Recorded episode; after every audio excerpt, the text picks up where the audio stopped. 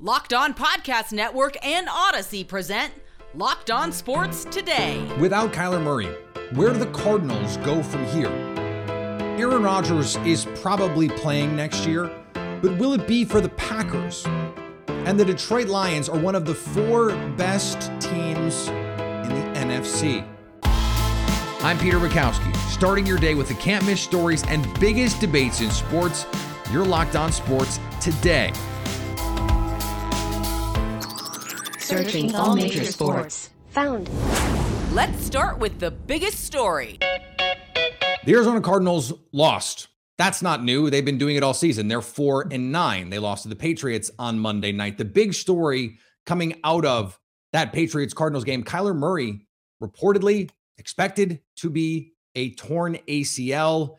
And that means he is out for a long, long time, sending a franchise that is already very much trying to get its bearings even more in flux. Joining me now, the man who has chronicled all of this for Locked On Cardinals, Alex Clancy. Alex, uh, where where does this team go in the short term, understanding that Kyler Murray is not going to be their quarterback for probably something close to a year? It's a good question. And you know, I, I, like to have fun with you sometimes on here, but this is kind of like a this is a real life application conundrum. Yeah. I mean, they could go a couple different ways. One, you know, you write it out with Colt McCoy. They've got Trace McSorley, who'll be the backup for the rest of the year. But you really have to look at was it injuries or was it Cliff? Was it injuries or was it Steve Keim?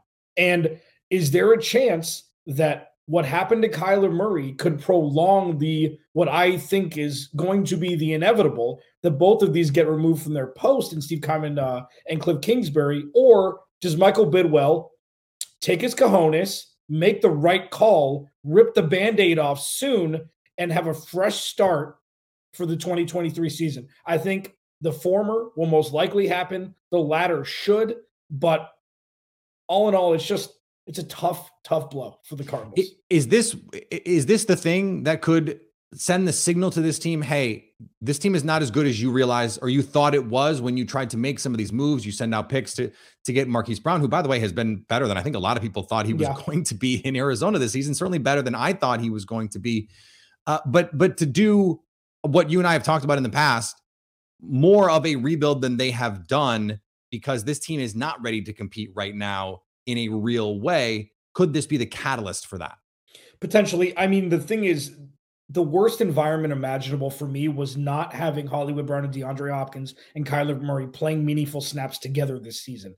And we just completed that nightmare that they played maybe 60 meaningful offensive snaps, maybe uh, mm-hmm. this season altogether on the field, which brings into question, as you mentioned, do you rebuild or do you give DeAndre Hopkins and Hollywood Brown $50 million a year combined? Because that's the alternative. They're not going to trade away Hollywood Brown. They just traded a first round pick for him, you know, and they're going to extend him. They're going to pay him a lot of money. DeAndre Hopkins is still, when healthy, a top 10 receiver, in my opinion, in the league. But then you look at the defense, who's a, that's anemic. I think the one upside to this is that they've got their bevy of picks next year. They're going to get a couple compensatory picks for Christian Kirk and Chandler Jones. So they can rebuild while retooling and kind of, you know, hanging on both sides of the fence because I don't know what the alternative is, Peter. Like, I don't know. I, I, I don't know what the right move is because this has been spiraling slowly out of control for three or four years now and it's really all coming to a head with Kyler Murray getting injured. Tell me what you think about this, Alex, because as we're talking, I'm thinking, you know, if you let's say you do fire Cliff Kingsbury this offseason, you probably fire Steve Keim as well, get a new GM, get a new coach. Well, now you're putting them in a situation where you're paying a franchise quarterback in Kyler Murray, who's not going to be there at least for the first half of the season in all likelihood, mm-hmm. and probably is not going to be Kyler Murray in all in 2023. So are you setting that new coach up for immediate failure? Why not just run it back one more year with Cliff with the understanding we know this is not going to look pretty. You end up getting a top 10 pick the following season, and then you hit reset next year. What do you think of that? Um, I think it's not the right move because the Cardinals have such a culture issue I'm ready to mm. rip it off, start from the bottom. Look at what's happened, and I'm not comparing this by any stretch. Look at what's happened with Robert Saleh and Dan Campbell in their two respective spots. Yeah. The culture has shifted. It wasn't about winning and losing early on.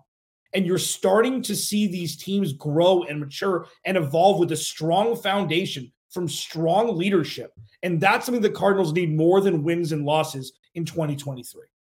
Stay up to date all year on the Arizona Cardinals by subscribing to Locked On Sports today and the Locked On Cardinals podcast on the Odyssey app, YouTube, and wherever you get podcasts.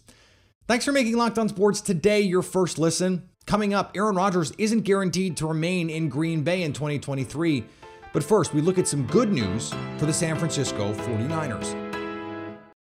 Here's what to look for on BetOnline, your number one spot for all your gambling needs. Let's take a way too early look at the World Series odds for Major League Baseball. After a huge spending spree for a handful of teams, you'll notice a bit of irony. BetOnline's favorites for both leagues are teams that didn't spend. Houston still tops the list at 6 to 1 to win the World Series. The Dodgers right behind them at plus 750, the highest payroll in all of American sports. The New York Mets are the only other team with odds better than 10 to 1.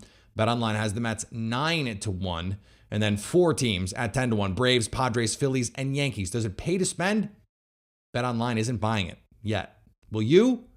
BetOnline, where the game starts. Now, here's what you need to be locked on today. After a stressful morning waiting for further results, the 49ers received good news on Deebo Samuel and Brock Purdy. According to the team, Samuel suffered a sprained medial collateral ligament in his left knee and a sprained left ankle. He will miss some time, but there were no broken bones, and he is apparently expected to return at some point during the regular season. As for Purdy, he's considered day to day with what the team is calling a rib and oblique injury. A positive sign in all this, Purdy was listed as a limited participant in the Niners' estimated practice report. The team hopes he can be available for Thursday night's matchup with the Seattle Seahawks. Samuel's situation seemed more tenuous when he departed on a cart in the second quarter against the Buccaneers and did not return to the game. But the Niners had hoped that the injury wasn't as bad as feared when x rays showed no broken bones. The Dallas Cowboys are adding a receiver. No, not that receiver. The Cowboys signed former Colts wideout T.Y. Hilton on Monday. Uh, yeah, Ty was in today, so I mean it was a great addition. Um, obviously, he's been uh, working all year, so he's in uh, you know great great shape medically. So you know, he had to work out. So I'm, I'm, looking forward to you know he's actually meeting with Robert Prince right now. So we'll, you know the biggest thing for him will be the language, which it, which it always is with a new opportunity. So you know we'll get, get him out there Wednesday and get him acclimated.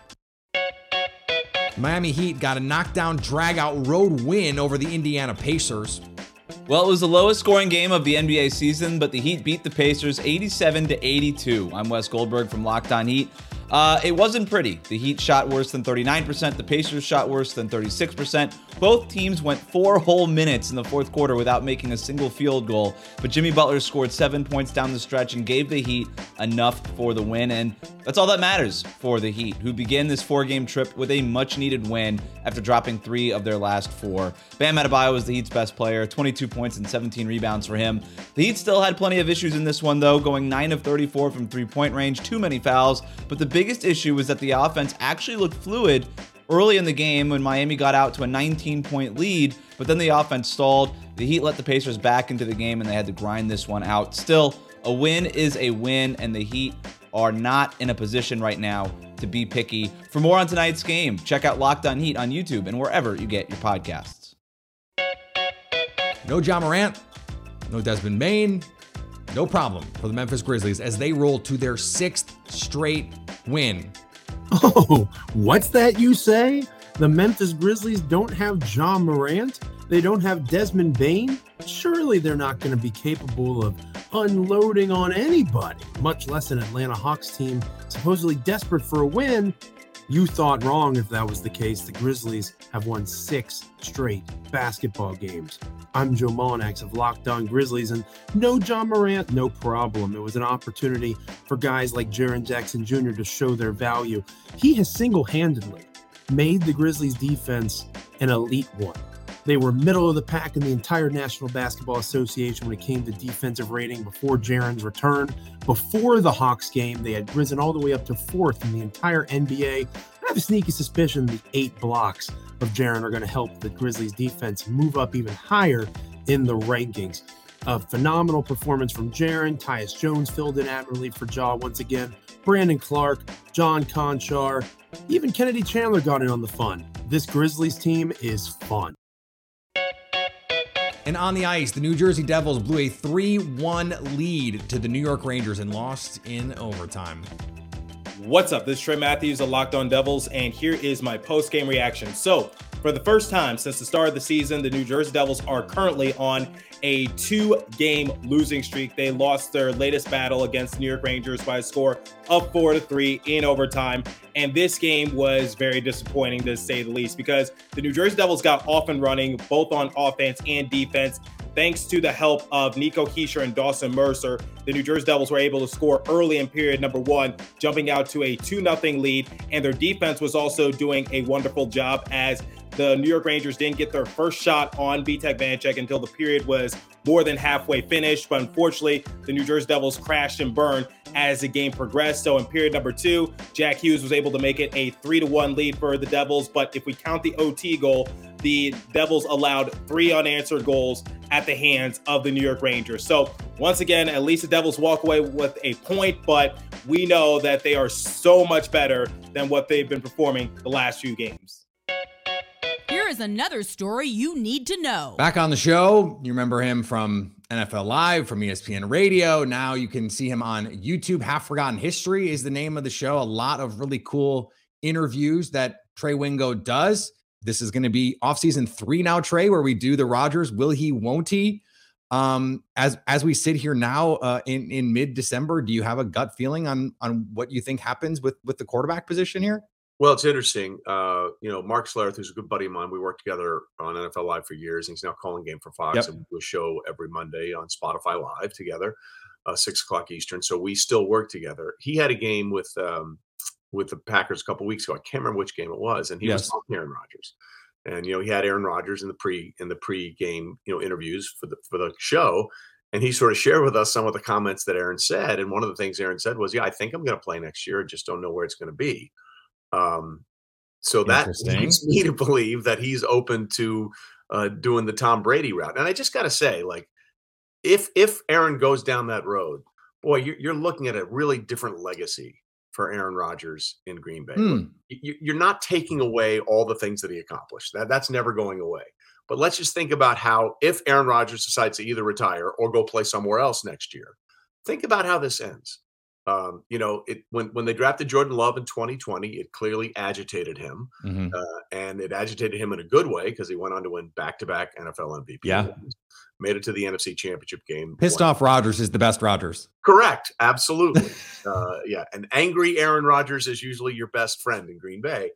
But now, because of the back to back years uh, with the MVP and hit the flex that he had, and by the way, I'm for pay- players getting as much money as they can. Like I, Same. I will never apologize or say a player should take less money. But he chose to swing that hammer. So, in swinging that hammer, the Packers felt like, well, we're never going to be able to pay Davante Adams, so we're going to have to get rid of Davante Adams in order work, in order for this contract to work. So Adams leaves. Aaron Rodgers gets his fifty million dollar a year contract, and now because of the way it's all unraveled, there's a possibility that Aaron Rodgers may be leaving. So Aaron Rodgers, because of what he was able to do, really forced the Packers' hand to get rid of Davante Adams before they wanted to, and now Aaron Rodgers might be leaving. So if he does move on after this year, wait a minute, we gave you all the money, and now you're bailing, and because we gave you all the money, we don't have either Davante Adams or Aaron Rodgers in Green Bay. I think Packer fans would not be real happy if that was the situation. I, I think you're right about that. And I think there are a lot of Packer fans already who are like, you know what? You know, Aaron has done a lot of great things for the Packers organization, won, won us, the fans, a, a Super Bowl.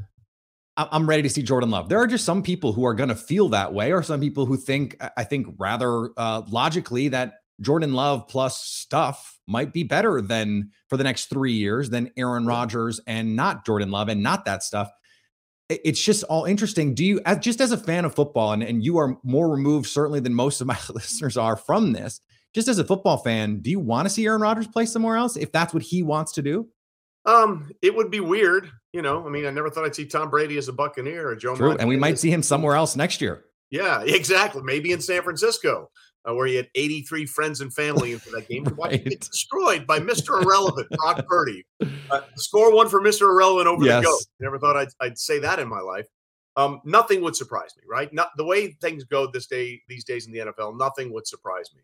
Uh, I could see Aaron Rodgers playing somewhere else, but let's be honest. Like we're talking about these weapons, all Aaron hasn't played great. He hasn't played great. No. You know, he hasn't been the same Aaron Rodgers. Some of that is obviously the thumb. Uh, some of that is now going to be the rib injuries that he's dealing with. And quite frankly, if I'm the Packers and you know, you, if you think you're pretty much out of it, I think you have to play Jordan Love at some point down the stretch of the season just to make sure you're good, right? I mean, I, I thought I saw a quote recently from from Gutekunst where he, he said, "We've seen all we need to see." Maybe, and that's great, but it's certainly not a ton of game action, right? Don't you want to see a little more game action?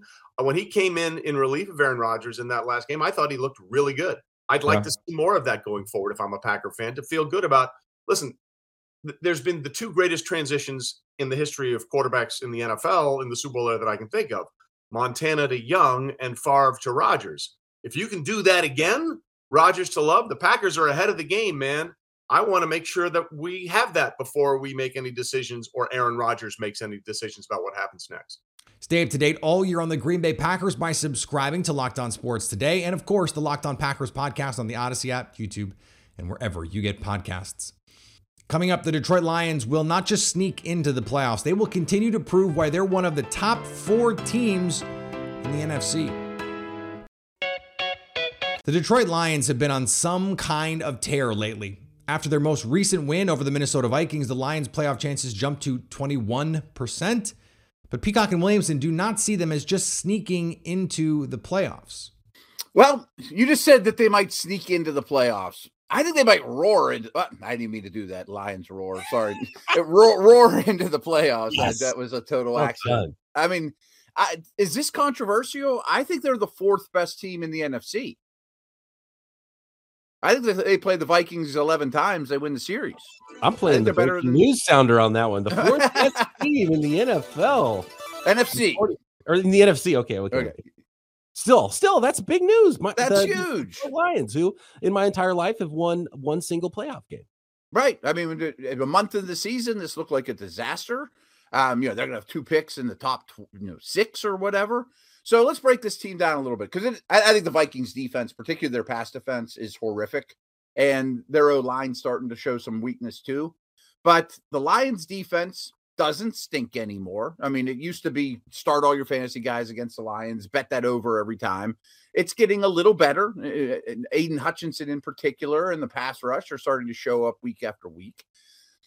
I'm not trying to sound controversial, but I think Goff is in Pro Bowl consideration this year, especially in the NFC. Like, I'm not saying he's one of the best quarterbacks in the league, and I've always called him a, a fair weather quarterback. And I mean that in terms of actually playing in weather versus domes and home versus away. But when things are good, he's good. And I think he's having his best year. They protect him well. They ran the ball extremely well in this game, you know, efficiently. They've got very, very good weapons. And I, I see the picture here. I mean, we'll talk offseason stuff down the road, but I, I think Goff is going to be the opening day starter next year.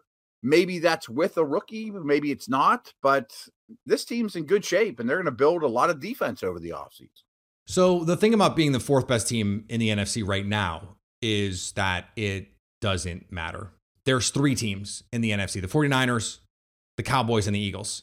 Everyone else is in a different realm. The Lions are in that next tier with the Vikings and the Seahawks and the Commanders and the Giants. There's this mushy playoff middle, and they're in that group. So, okay, if you want to argue that they should be ahead of the Vikings because they just beat the Vikings, that's fine.